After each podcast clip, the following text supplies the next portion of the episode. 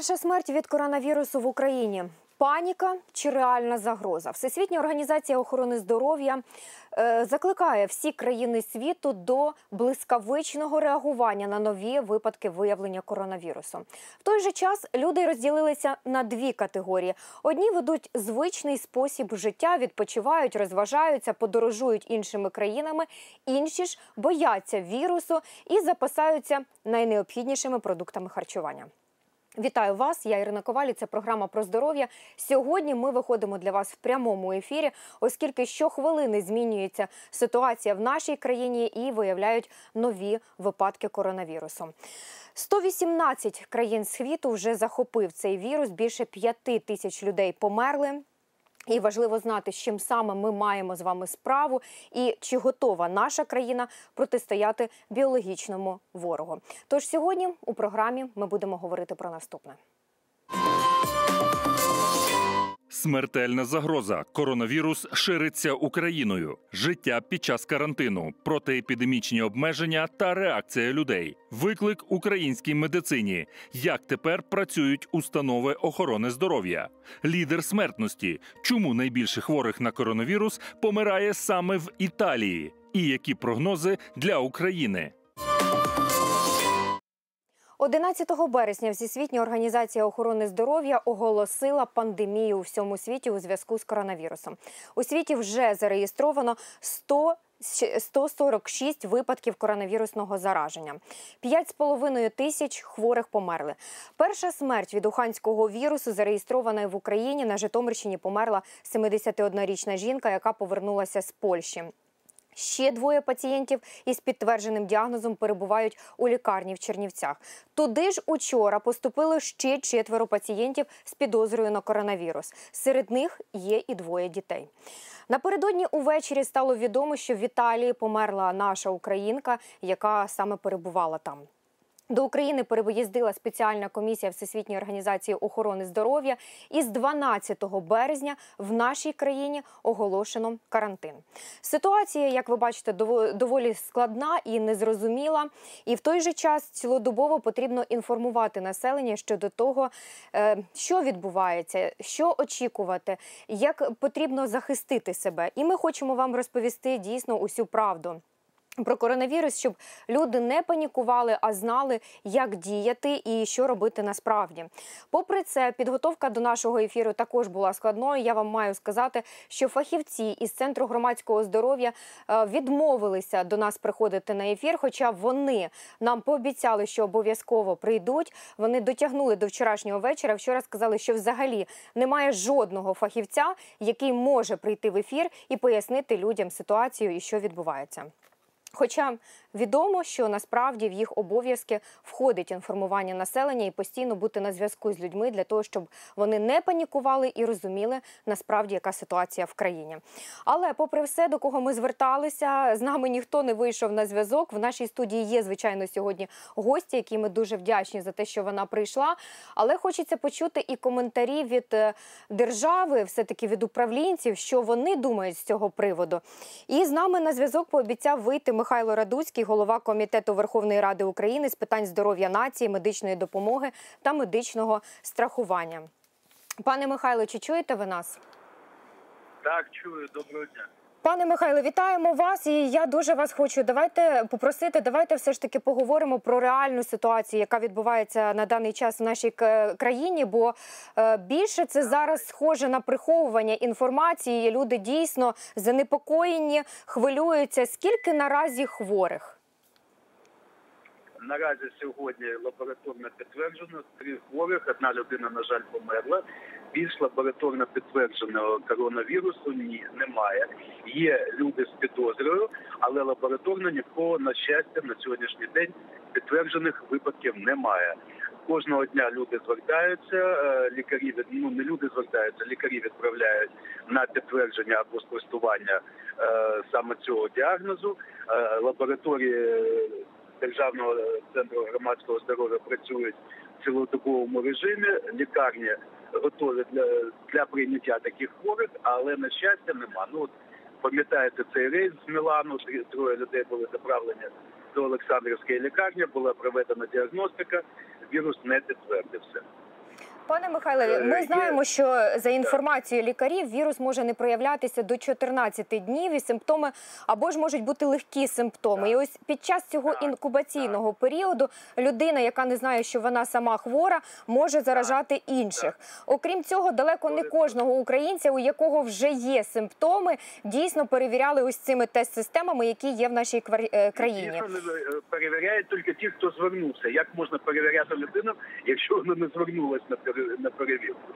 Ну е, ті, хто звертаються, їх перевіряють. Ну а як? Ну е, скажіть, будь ласка, сьогодні е, в Україні є поширений грип. Сезонний, да сьогодні в Україні є сезонна збільш збільшилось сезонне за- захворювання на гострі респіраторні інфекції.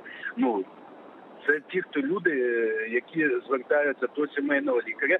Бо ми з вами звикли, що там ну застуда, ну два-три дні в кращому випадку полежав вдома, е, там поглотав якісь пігулки, які ні до чого не допомагають, але для для, для собственного заспокоєння поглотав ці пігулки, попив гарячого чаю і там на третій день пішов на роботу. Я вам скажу набагато страшніше не то, про що ви кажете. Набагато страшніше то, що коли навіть оголошений в країні карантин, і коли, наприклад, закрили дитячі садки, і школи, деякі е, школи, ліцеї чи дитячі садки, е, незважаючи на те, що оголошений карантин, ще вчора навіть в Києві проводили заняття, і вчора міська адміністрація разом з поліцією припиняла припиняла діяльність цих е, закладів. Е, друге, це те, що люди, коли дітей відправили на карантин, замість того, щоб дітей закрити вдома. Вийдіть сьогодні на е, площадки біля домів, е, подивіться торгові центри і все інше. Там Пане Михайло, але ж ви розумієте те, що, наприклад, закриті кінотеатри, закриті школи, закриті розважальні центри, і в той же час працюють е, в цих же торгівельних центрах біля магазинів фудкорти, працюють ресторани, Дивіться, а там ніхто нікого не зараз- перевіряє.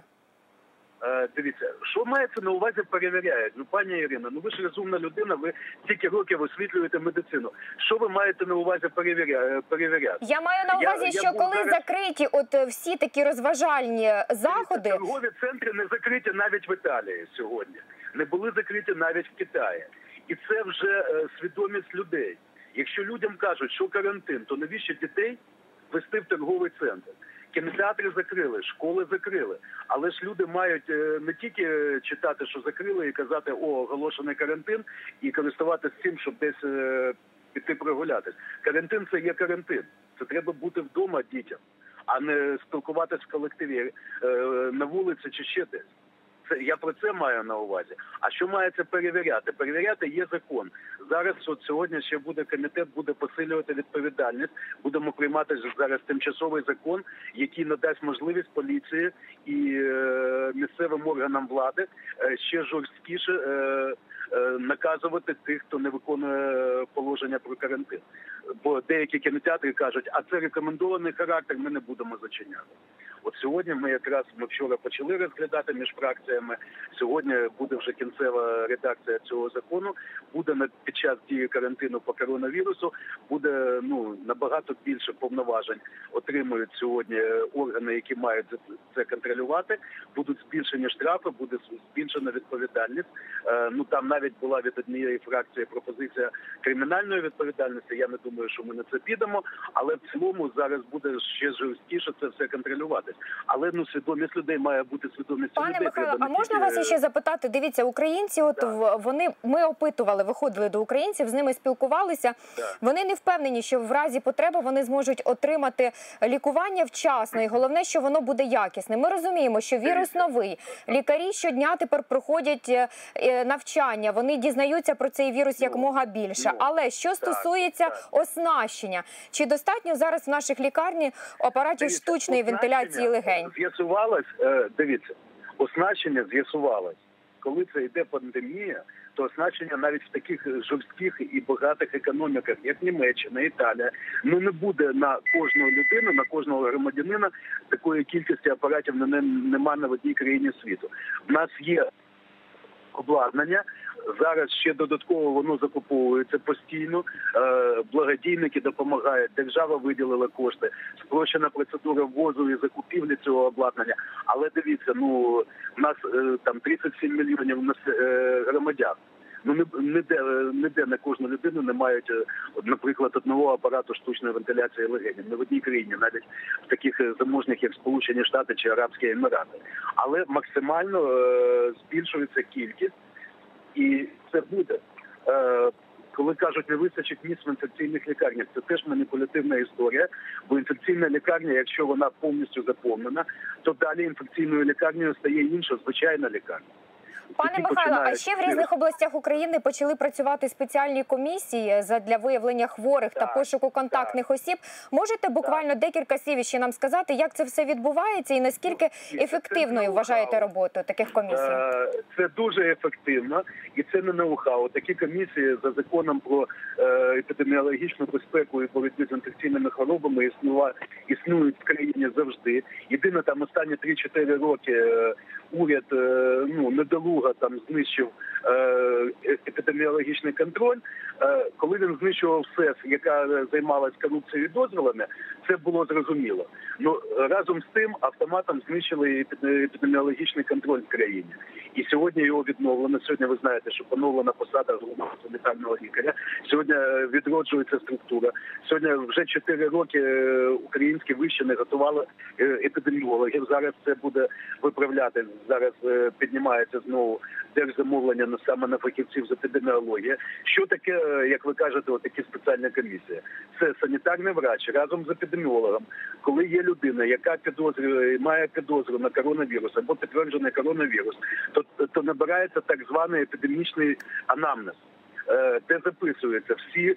Прізвища, всі місця, де знаходилась людина, з ким спілкувалась, коли, де, як, і потім е- лікарі, епідеміологи або сімейні лікарі починають е- досліджувати тих людей, які зібрані в тому анамнезі. Оце як працює така комісія. Такі комісії працювали навіть в радянському не комісія. Така система працювала е- навіть за радянських часів. Тут немає ніякого ноу-хау, просто зараз її відродили. Пане Е, Михайло, я хочу подякувати вам, що ви з нами вийшли сьогодні на зв'язок, що ви погодилися.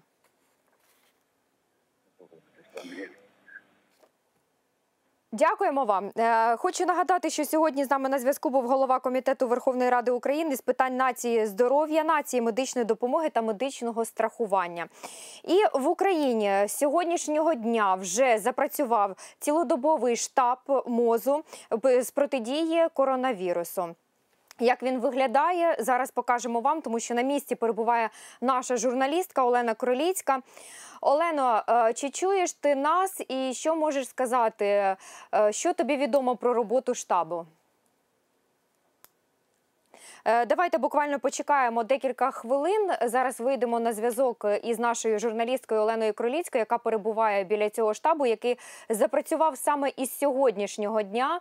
І е, ми поїхали туди для того, щоб подивитися, що насправді представляє собою штаб і в чому полягає його робота. Тож, е, поки ми зв'язуємося з нашою журналісткою, так, є на зв'язку Олена. Олено, чи чуєш ти нас? Олено, ти Чую, чуєш нас? так. Олено, розкажи, Так, будь стою. ласка, знаходишся ти в штабі? Розкажи, що ти там бачиш, що це за штаб, чи вдалося тобі зайти туди і з кимось поспілкуватися? Так, ми зараз е, перебуваємо у штабі цілодобового реагування на коронавірус.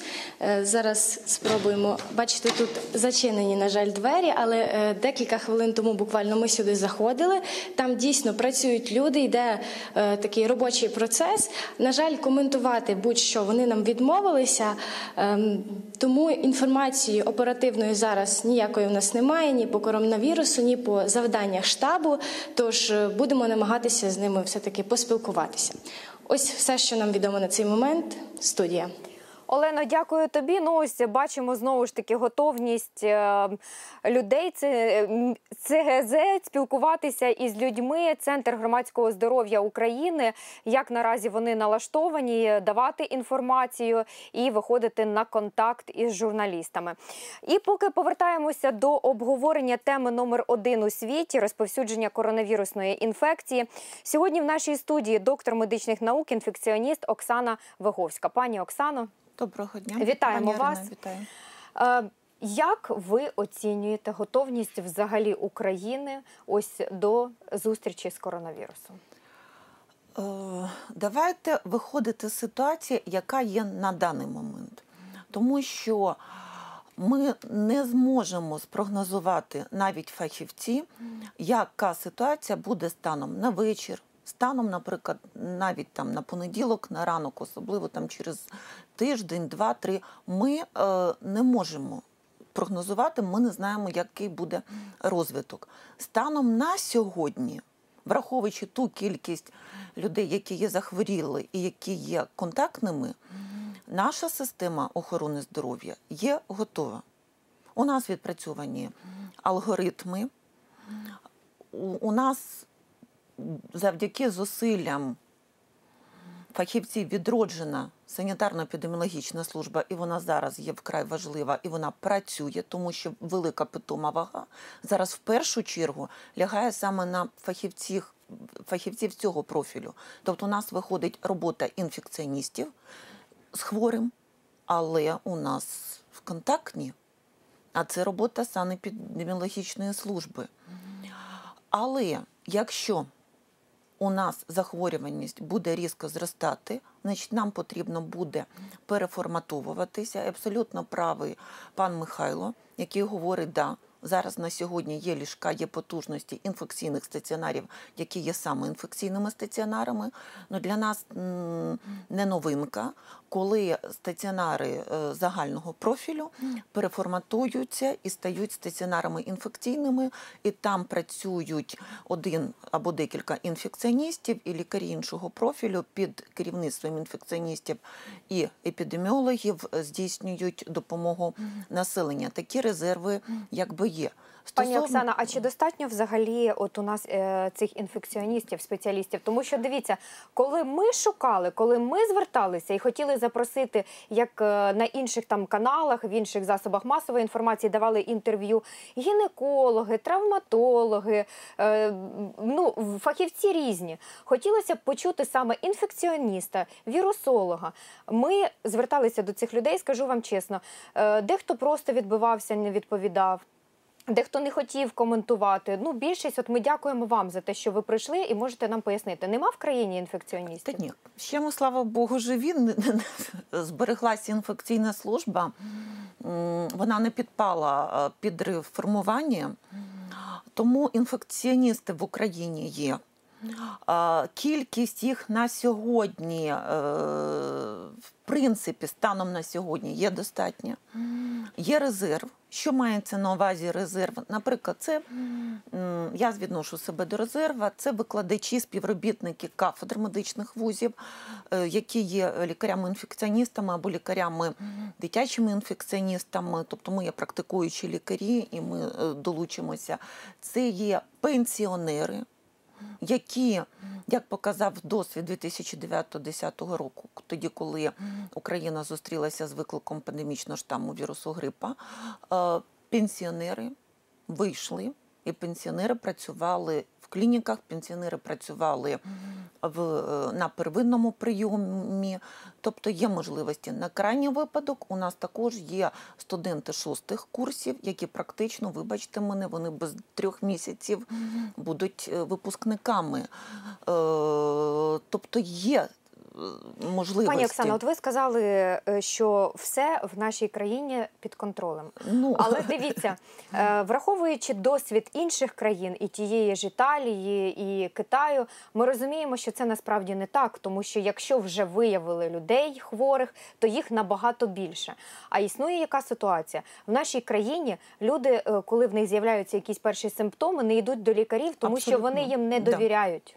Ну, я- Немає, немає такої довіри. Вони не вірять в те, що їм нададуть потрібну допомогу. Е, Тут я не до кінця згідна. Я думаю, що у нас просто така ментальність. е, Що коли ми захворіли, ми не звертаємося за медичною допомогою. Ми звикли лікуватися самі. Тобто ми розуміємо, що у нас там температура, що ми відразу робимо жарознижуючі. Якщо ми трошки довше хворіємо, ніж 2-3 дні, на жаль, ми починаємо використовувати різноманітні методи самолікування, які теж не є е, фаховими. Правильними, тому я не можу сказати, що саме це не із-за недовіри. Я думаю, що це наразі наша ментальність. І в Україні не вперше запроваджується вже карантин. Майже щороку у нас оголошуються карантинні обмеження е, через грип. Та цього е, разу обмежено не тільки ось е, заняття в школах, в вищих навчальних закладах. Не тільки діти не ходять до садочку, а ще і закривають кордони для іноземних громадян. Цього разу все набагато серйозніше і. Навіть е, деякі е, компанії просять людей працювати з дому, хто може не приходити на роботу. Як же працюють медичні установи в умовах коронавірусу? Дізнавалася наша журналістка. Пропоную подивитися. Україна на карантині. Ці обмеження стосуються тільки а заборони проведення навчально-виховного процесу у всіх закладах освіти від е, дитячих дошкільних, шкільних, так і вищих навчальних закладів, а також заборона проведення масових заходів, е, в яких приймають участь понад 200 осіб, е, в тому числі і проведення спортивних заходів е, без глядачів. Скасовуються авіарейси, закриваються прикордонні пункти пропуску, кінотеатри та розважальні зони. Дезінфікується громадський транспорт. Каждый троллейбус обробляємо. Буквально звідусіль радять мити руки та носити маски. А от порад, де їх узяти, ніде немає. Добрий день, скажіть, а маски є у вас? І так у кожній столичній аптеці про здоров'я провело ревізію. Є маски у вас? Немає. Но нету дефектура на всех поставщиках в Украине, нету масок. Добрий день. Скажіть, а є маски? Нема взагалі. А, ну ясно. А, а коли будуть? Їх немає на території України масок взагалі. І коли вони будуть, невідомо. Проблему з масками пообіцяв вирішити прем'єр-міністр України Денис Шмигаль. Виділене е, перше фінансування з державного резервного фонду в обсязі е, 100 мільйонів гривень для закупівлі е, засобів індивідуального захисту і забезпечення е, потреби, е, яка є сьогодні поточної. Щоправда, йдеться про забезпечення масками і захисними костюмами лише державних органів та медустанов. Як громадянам вийти із ситуації, радять в аптеках. Купите бинтик сами шейте, так быстрее. Я серьезно. Возьмите марлю, чтобы не разговаривать об этом. Возьмите марлю и сделайте из нее 20 масок.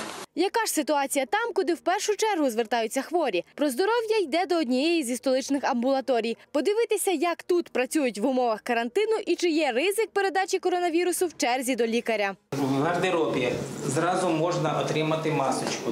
Достаньте масочку, дайте кореспонденту масочку. Якщо хворий показується, е, що він кашляє і є температура, і він прийшов без маски, ми його зразу е, е, надягаємо на нього маску, щоб він не заражував окружаючих. Та навіть якщо повз гардероб хворому вдасться пробратися без маски, далі ще один етап перевірки. Проходячи уже в реєстратуру, другий етап, коли йому можуть запропонувати маску, щоб він не заражав е, е, співробітників наших, і тут в реєстратурі, якщо він буде розказувати, що він приїхав десь з-за кордону, то реєстратор зразу заведе його в окремий кабінет, де ми можемо е, е, окремо прийняти його. Одним з таких пацієнтів став Андрій. Тиждень тому він приїхав із Європи. Будь ласка, кабінет. Туди летів літаком, а вже додому повертався машиною. Да, были в Европе, В какой Европе? Где именно? э, Нидерланды, через Германию, Польшу ехали. Андрій каже, за такий тривалий маршрут з хворими на коронавірус не контактував. Але після повернення йому стало зле. Закралися побоювання, тож прийшов їх розвіяти до лікаря. Такое какое-то, знаете, как, ну, ну, вроде как простудное. То проходит, то возвращается. Чоловік запевняє, у місця масового скупчення він не потрапляв, тож ризик інфікуватися мінімальний. Під час огляду з'ясовується, температури в пацієнта немає. Шестой день заболевания, выраженной симптоматики нет. Надеюсь, что это будет обычная вирусная инфекция. Старша медсестра одразу ж записує Андрія у спеціальний журнал. На папері ті, хто мають симптоми, схожі на коронавірус або ж нещодавно були у країнах його поширення. Потім ми запишемо опитувальний, лист, у нас такий є, а потім ми його понаблюдаємо ще е, до двох неділь. Кожний день зранку і вечором будемо йому. Відтак Андрієві доведеться двічі на день звітувати телефоном про стан здоров'я протягом всього інкубаційного періоду. А поки лікар консультує чоловіка, який тепер у колі підозри, по той бік дверей у коридорі своєї черги чекає Анна. Вона нікуди не їздила. Та підхопити коронавірус може просто тут, в звичайній амбулаторії. Каже, робить усе, аби вберегтися від уханської недуги. Намагаюся не- контактувати з людьми. Десь приблизно раз на півтори-дві години протирати руки антисептиком. Е, Ну і зайвий раз е, не спілкуватися, не тиснути руки, не обійматися. Ну тобто, вже тижні два так. У протидії розповсюдження коронавірусу медики покладаються передусім на громадян. Тож у коридорах медзакладів розвісили ось такі інформаційні плакати. Обов'язково мити руки, тому що через е, предмети, через руки передається коронавірус. Треба під час кашлю або бути у масці, або хоча б закривати е, правильно е, згибом ліктя рота носоглотку. Самі ж медики вважають себе готовими до зустрічі з новим вірусом. Кажуть, мають чіткі настанови від мозу і давно вивчили на пам'ять інструкцію. Прийшов хворий, є підозра. Ізолювати в окремий кабінет, розпитати, засвідчити, що там точно є підозра на коронавірус, е, його або відправити в стаціонар зразу, або самоізолювати вдома і продовжити нагляд. Запаси масок тут ще не поповнювали, користуються залишками. Немає в амбулаторії і обіцяних тест-систем. Є надія, що будуть централізовані поставки достатній кількості захисного одягу. е, Масок. Ми зможемо дозакупити е, у кожну амбулаторію, щоб на перший на перший случай були свої тест-системи, там, де можемо ми е, запропонувати пацієнту з підозрою перевіритися. Чиновники запевняють, тест-системи от-от мають надійти до регіональних вірусологічних лабораторій. Тож незабаром тестування будуть проводити не лише в столиці, а й в Житомирі, Тернополі, Дніпрі, Вінниці, Рівному, Львові та Запоріжжі. Також обіцяють закупити 20 тисяч експрес-тестів, що дозволять перевірити на коронавірус до 100 тисяч осіб. Тим часом у Києві такі тести вже з'явилися. Місто Київ закупило 5 тисяч тестів, експрес-тестів. Е, 2,5 тисячі вже знаходяться в наших лікарнях. І якщо у вас є підозра на е, хворобу, ви можете звертатись до лікарів в лікарні. Вам обов'язково зроблять тести, які зможуть дати вам відповідь, хворі ви чи ні. Експрес-тестами забезпечені сім столичних лікарень, які уповноважені приймати хворих з підозрою на коронавірус. Віталій Кличко пообіцяв також встановити обладнання для експрес-тестування пасажирів в аеропортах. Воно має надійти в місто вже до кінця цього тижня. І от поки ми з вами тут спілкуємося в ефірі, в Житомирській області іще підозра у двох людей на коронавірус. Їм зробили тести на грип. Вони не підтвердилися. Тож загалом зараз іще з підозрою на коронавірус в Україні шестеро людей. Пані Оксана, ми побачили в сюжеті просто таки зразкову лікарню. Тут лікарі знають, як діяти, що робити, куди йти, як спілкуватися з пацієнтами. Хіба що експрес-тестів у них поки що немає, але впевнена, що вони будуть. Е, Хочу розказати вам про іншу ситуацію і е, саме на її прикладі, щоб ви розказали, як діяти. У нашої колеги буквально декілька днів тому захворів син підліток. У нього висока температура, був кашель. Зателефонували до лікаря сімейного. Лікар е, сказала про те, щоб е, хлопчик приходив на прийом. В цей день в лікарні був прийом саме день немовлят. Це був вівторок. Е, Не дивлячись на це, лікарка сказала, що однаково нехай дитина іде і сидить у черзі. Мама сказала, що в нього температура. Вона каже: ну так збийте і прийдіть. Е, Як діяти тут людям, які зараз нас дивляться? Їм відразу бігти до лікаря, їм просто телефонувати і говорити, що у них є право на те, щоб до них хтось прийшов. Що робити в такій ситуації? Дякую за о, таке запитання, таку ситуацію, пані Ірина. Давайте от розберемо зараз конкретно цей випадок. А я думаю, що таких випадків вкрай багато, тому що не потрібно забувати, що зараз дійсно сезон підвищеної захворюваності на гострі респіраторні захворювання. Він традиційно е, має місце з року в рік в цей проміжок часу. Тому потрібно в першу чергу розібратися е, підліток відвідував країни Європи, чи відвідувала ваша колега впродовж останнього місяцю країни е, Європи? Я думаю, що швидше всього ні. Якщо і чи у них було спілкування з кимось з оточуючих людей, близький контакт з тим, хто повернувся з європейського регіону або з інших країн з високою захворюваністю або виявленою захворюваністю на коронавірусну інфекцію? Я так розумію, що в цій ситуації цього не було. Значить, з вірогідністю 90% у хлопчика гостре респіраторне захворювання. Яке гостре респіраторне захворювання? Е, Тут потрібно думати, тут потрібно е, враховувати клінічну картину, тут потрібно дивитися по ситуації. Як потрібно вчинити? З лікарем потрібно е, зв'язатися. Не просто так теза, яка уже не перший рік на телеекранах позиціонується, захворів, сиди вдома. Тому що, уявляєте, якщо ми всі з вами, незалежно від віку, з симптомами простуди, неважливо, буде у нас лихоманка, не буде лихоманка, кашель, нежить, всі ринемося до своїх сімейних лікарів, сімейні амбулаторії, ми паралізуємо повністю систему охорони здоров'я, вона виявиться не готова. Ми один з одним проконтактуємо. Фахівці не встигнуть розібратися, розвести ці потоки, тому ми повинні розуміти, що є дві когорти. Ми е, грамотне населення. Ми слухаємо, ми читаємо, у нас є інтернет. Ми повинні роз... Тобто, пані Оксано, ми не біжимо до лікаря, ми Ні, відразу ми телефонуємо, телефонуємо до лікаря. розповідаємо всю ситуацію Абсолютно, і пані розуміємо Ірино. те, що ми самі Да. відповідальні за своє здоров'я, залишаємося вдома. Да. І а якщо людина от не впевнена, ми ж бачимо, е, що ситуація склалася наступна. Люди, які не були, наприклад, в Китаї, е, в Італії, вони захворіли на Тому що коронавірус. вони були контактні.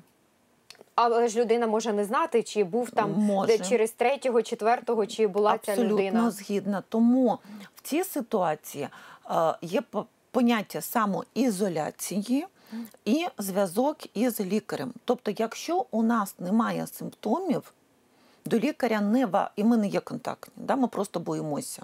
Що з кимось, з ким ми поспілкувалися, він може бути джерелом. Ми повинні самоізолюватися, ми повинні спостерігати за своїм станом здоров'я.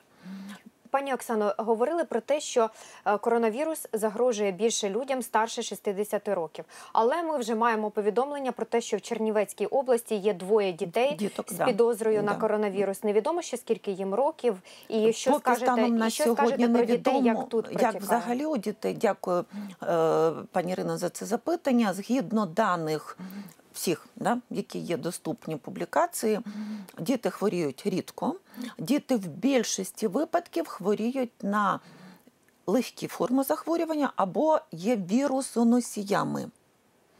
Е, Є навіть описаний один випадок вагітна, яка народила дитину, і у дитини після народження новонародженого е, методом ПЦР-діагностики в Ухані було підтверджено коронавірусну інфекцію, і у цієї новонародженої дитини не розвинулася клініка коронавірусної інфекції. Були описані випадки клінічної симптоматики, е, але це форма тяжкості середньо тяжка, тобто це банальні прояви гострого респіраторного захворювання, які нічим не відрізнялися від клініки грипу сезонного, до якого ми звикли. Тобто, дійсно, але це мова, я хочу ще підкреслити, користуючись нагодою, ми говоримо про здорових дітей. Але ми повинні не забувати, що у нас є когорта людей, які є так звані імунодефіцитні. І цей стан не залежить від віку. Серед таких е, це є люди різного вікового віку, і це все-таки є група ризику, як показала Італія, як показали інші країни Європи, як показав Китай, саме по так званим серйозним або вкрай тяжким формам коронавірусної інфекції, небезпека розвитку саме для цієї групи пневмонії, гострого респіраторного синдрому, який може закінчитись неблагоприємно. І сьогодні ми з вами у прямому ефірі говоримо про коронавірус і далі у програмі. Дивіться далі у програмі Правда і фейки. Як не стати жертвою коронавірусу. Пані Оксано, і ситуація наразі складається такою, що люди, які не знаходять відповіді від лікарів, вони додумають, щось вигадують, а найчастіше шукають ці відповіді в інтернеті. Згідна. А там і блогери можуть писати, і лікарі інших е, спеціальностей, і просто той, хто якусь перепощує неправдиву інформацію. Я хочу, щоб ви Це нам правда, сьогодні да. допомогли знайти істину. Тож наша наступна рубрика у пошуках істини.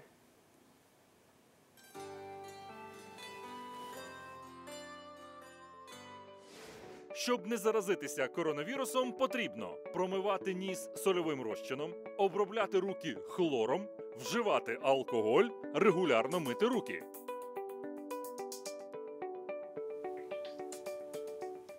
Ну, пані Ірина, в четверте, регулярно мити руки, особливо, якщо ви е, виходите із е, зак, ну, наприклад, туалетної кімнати, е, або повернулися з торгового центру. Тобто, по можливості, по дорозі, навіть відкрити ту же пляшку з мінеральною водою, з водою помити руки, особливо коли приходимо додому, особливо перед сном. Да.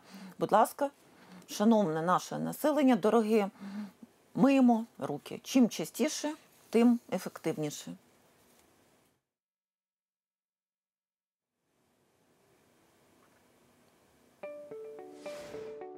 Вбити коронавірус може антибіотик, гомеопатія, вакцина проти грипу, комплексне лікування під наглядом лікарів.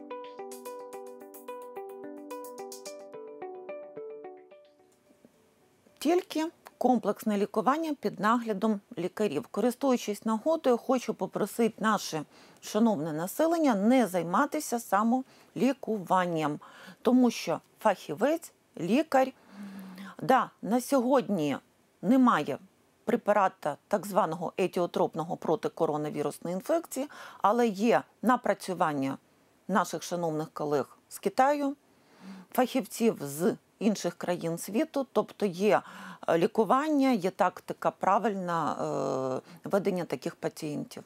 Саме головне вчасно звернутися саме за профільною медичною допомогою.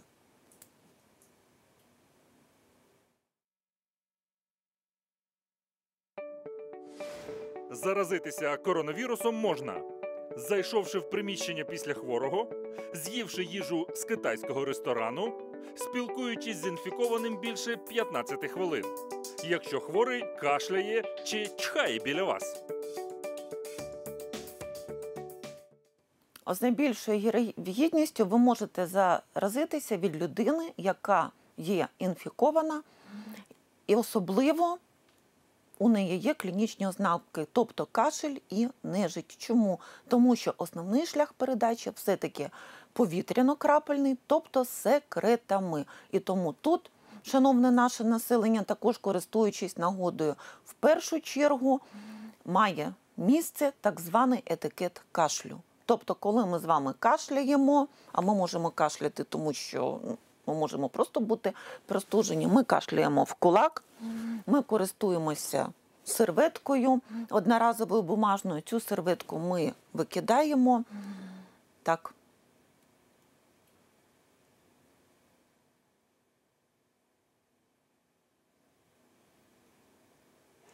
Отже, ми дали вам відповіді на всі найрозповсюдженіші запитання. Якщо сьогодні ще встигнемо, будемо і руйнувати стереотипи. Але хочу вам сказати одне: не потрібно недооцінювати коронавірус. Краще все ж таки, коли захворіли, сидіти вдома, тому що ми можемо подивитися на досвід активних і життєрадісних італійців, які зараз потребують допомоги. У них не вистачає ні лікарів, ні обладнання, і тому саме вчора їм почали надавати допомогу лікарі із Китаю, які вже мають досвід у боротьбі з цим вірусом. Наша журналістка Олена Кроліцька зустрілася із жінкою, яка два тижні тому повернулася з Італії, коли там все тільки починалося, і пропоную вам подивитися наш наступний сюжет. Це в мене фотографії з Відня. Ми летіли до Мілану. Е, і я вже була взагалі трошки шокована. Юля днями повернулася з охопленої коронавірусом Італії. Це мала бути чергова планова поїздка, розказує жінка. Але ще у літаку збагнула щось не так. Вилітали із Києва, нічого взагалі, все в нас гарно в аеропорту, все спокійно, все дуже було гарно. А вже коли з Відню ми попали на австрійські авіалінії, вже в літаку нам запропонували всім маски. Ну, це перше, що так вразило Прибувши до Італії, жінка пересвідчилася. Маски в літаку роздавали не просто так. В країні спалах коронавірусу. Нас зустріли вже з е, прибором, який міряє температуру, тепловайзер, який показує на моніторі гаймерові пазухи, гланди.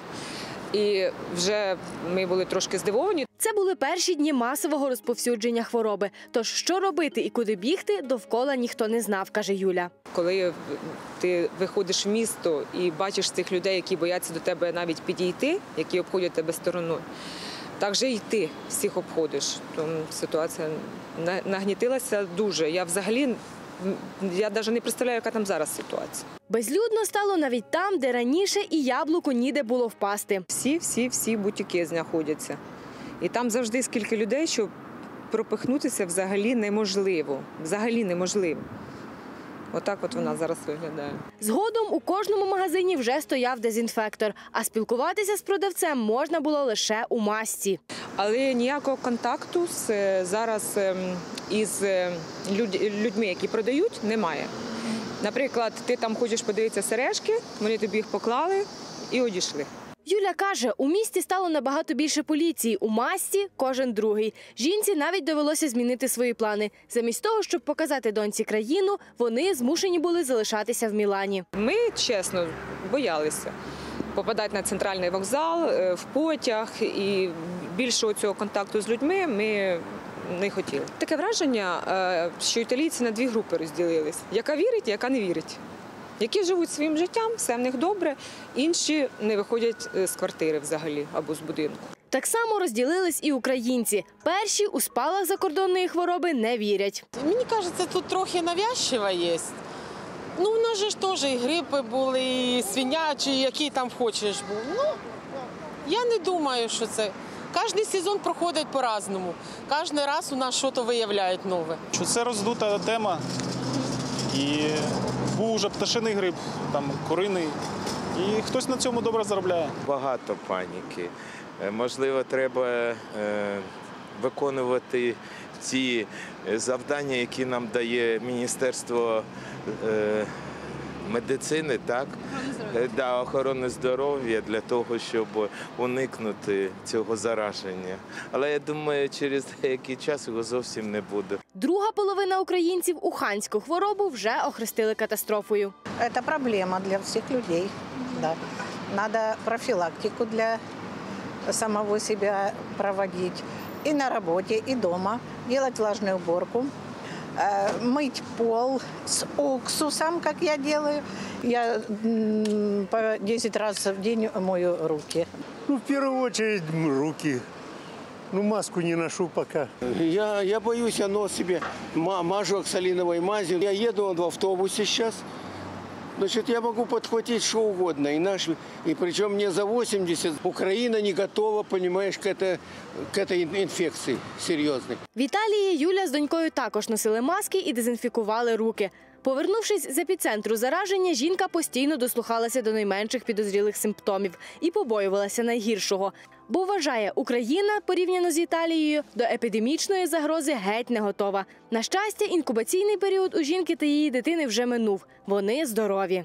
Так міркую, що краще пересидіти цей момент, побути трішки вдома, тому що такий момент якийсь не, не знаю, що буде завтра. У МЗС вже закликали українців скасувати заплановані подорожі до країн із зареєстрованими випадками коронавірусу. Рекомендація громадянам України утриматись від поїздок до Італійської республіки, утриматись е, від поїздок до держави Ізраїль, яка е, залишила за собою право запровадження 14-денного карантину для всіх громадян. Та сподіватися на свідомість українських туристів і чекати, що ті самостійно скасують ризиковані польоти, посадовці перестали. Заявили про тимчасове припинення авіаційного сполучення з Італією. Було рішення, і е, авіакомпанії вже приступили до його реалізації. Це фактично скасування авіасполучення з Італією поки що. Е, В подальшому ми будемо спостерігати в тих країнах, де буде розвиватись е, так, ну скажімо, параболічно е, ця інфекція або це, цей вірус буде розповсюджуватись. Ми будемо також приймати відповідні рішення, рекомендувати авіакомпаніям припиняти авіасполучення. Авіакомпанії вже припинили рейси до Італії. Натомість звідти українців повертатимуть на батьківщину рейсами з Риму та Мілану. Обмежено польоти також до Ізраїлю. Загалом міжнародні авіалінії України тимчасово скасували деякі рейси аж до 16 країн. Тож актуальність вильотів слід уважно перевірити.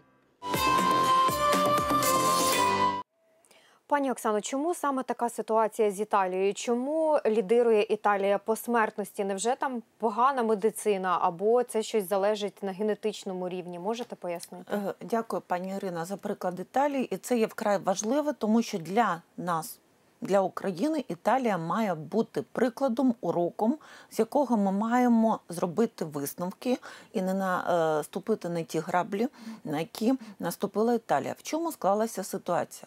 А вона склалася двобока. В першу чергу вірус, який е, зустрічається зараз в країнах Європи, в тому числі в Італії, це вірус, який мутував. Цей вірус набагато агресивніший, ніж той вірус, е, з який, з який був в першу чергу на території Китаю, на території Уханя. Тобто цей вірус, цей саме сировар, він більш е, в коротший проміжок часу викликає симптоматику. Він е, є більш агресивнішим до нижніх дихальних шляхів, тому частота розвитку гострої двохбічної пневмонії є частіша. Він частіше, на жаль, викликає гострий респіраторний дистрес-синдром. Це одна складова. Друга складова це те, що італійці, на жаль, несерйозно віднеслися до появи перших випадків в Європі і в їхній країні також. Вони запізнилися з веденням карантинних заходів, вони запізнилися на гарних, вибачте мене, тиждень.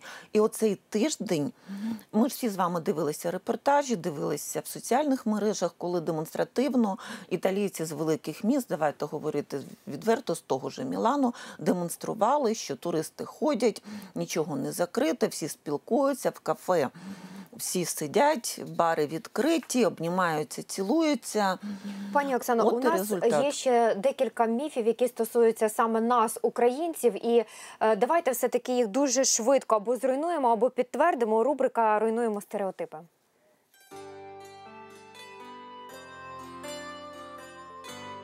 Від коронавірусу захистять ефірні олії, які потрібно розпилювати у повітрі.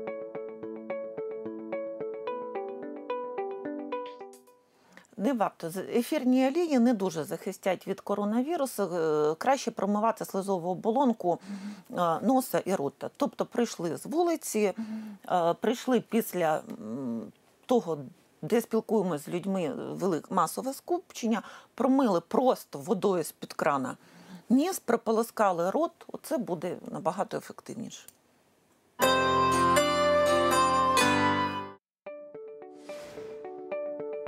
Домашні тварини можуть заразитися коронавірусом та інфікувати людей.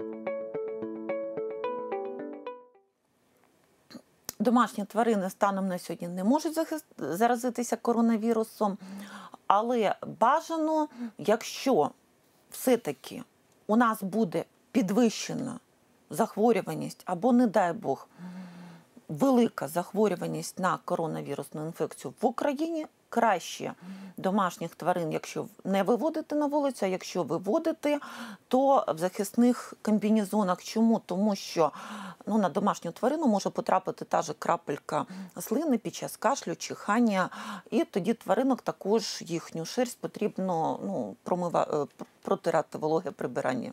Тому через тварин ні.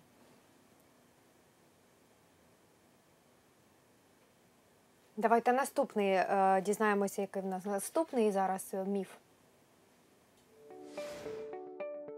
Маска захищає від коронавірусу.